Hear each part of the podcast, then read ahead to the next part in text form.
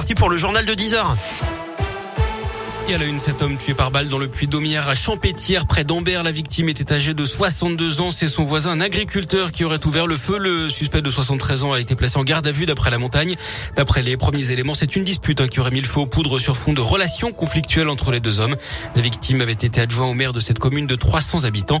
Une cellule psychologique a été mise en place pour la famille et une enquête ouverte. Ce drame près de Saint-Étienne, une jeune femme de 25 ans a perdu la vie hier après-midi sur la commune de La Fouillouse. D'après le progrès, la victime était en plein travaux de rénovation de sa maison lorsqu'un mur s'est effondré sur elle. On ignore encore les raisons de cet accident. Une autopsie a été ordonnée pour établir les circonstances de son décès. Quelle suite au rapport sauvé sur la pédocriminalité au sein de l'église catholique française? Un collectif d'associations et de victimes a interpellé la conférence des évêques de France avant son assemblée plénière début novembre pour qu'elle reconnaisse la responsabilité de l'église et donne une suite concrète aux recommandations du rapport ainsi qu'un calendrier précis. Dans la région, cette soirée sous très haute tension dans le quartier de la Duchère à Lyon, hier des policiers ont été visés par des coups de feu vers 19h. A priori, lors d'un contrôle de la BAC sur un point de deal, aucun agent n'a été blessé.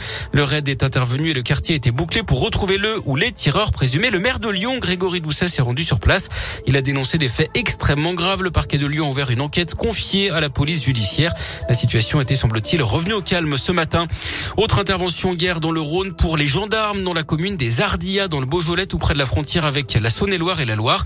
Un homme de 66 ans s'est retranché chez lui avant de tirer sur les gendarmes sans faire de blessés. Tout serait parti d'un différent familial d'après le progrès. Le GIGN est intervenu. Le suspect a été interpellé et placé en garde à vue pour tentative d'homicide sur personne dépositaire de l'autorité publique. Le suspect n'était pas connu hein, pour des faits de violence. Une agression à la prison de Moulin-Isère dans l'Allier. Hier, un détenu a attaqué un autre prisonnier avec un poinçon artisanal pendant la douche.